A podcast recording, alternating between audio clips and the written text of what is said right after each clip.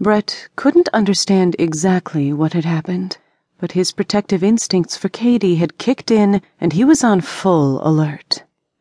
After the brawl at the restaurant, Brett and Kady were rapidly escorted to a waiting limousine. In all the excitement, they had been swept away into the warm and comforting interior of one of the most elegant cabins in any car they had seen. The giant black limousine, its windows tinted in the darkest tint imaginable, cruised on into the night. Brett and Kady sat in the luxurious cabin, surrounded by luxury that dazzled their senses. Large, flat screen monitors gave updates in real time of the exterior of the limo, combined with a GPS map overlay and news feeds. A stock ticker snaked slowly across the bottom. Another monitor had a menu for selecting drinks and snacks. Kady, who was still feeling a bit unnerved, clicked on the picture of a tequila sunrise and giggled.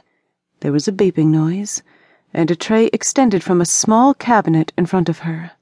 On it was a perfectly made drink, in a cold glass, with ice and salt on the rim. I can drink in here, can't I? She asked Brett seriously.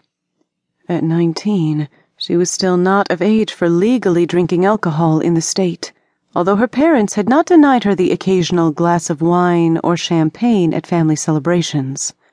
Yeah, why not? said Brett. You deserve it after that ruckus at the restaurant.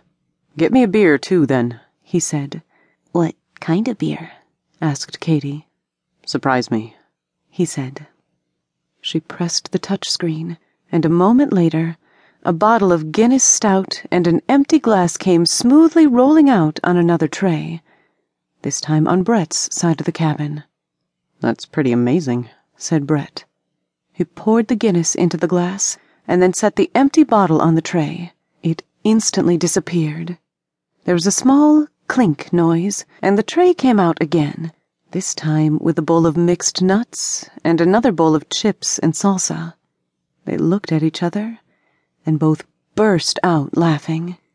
That's incredible, said Kady. She sipped at her drink.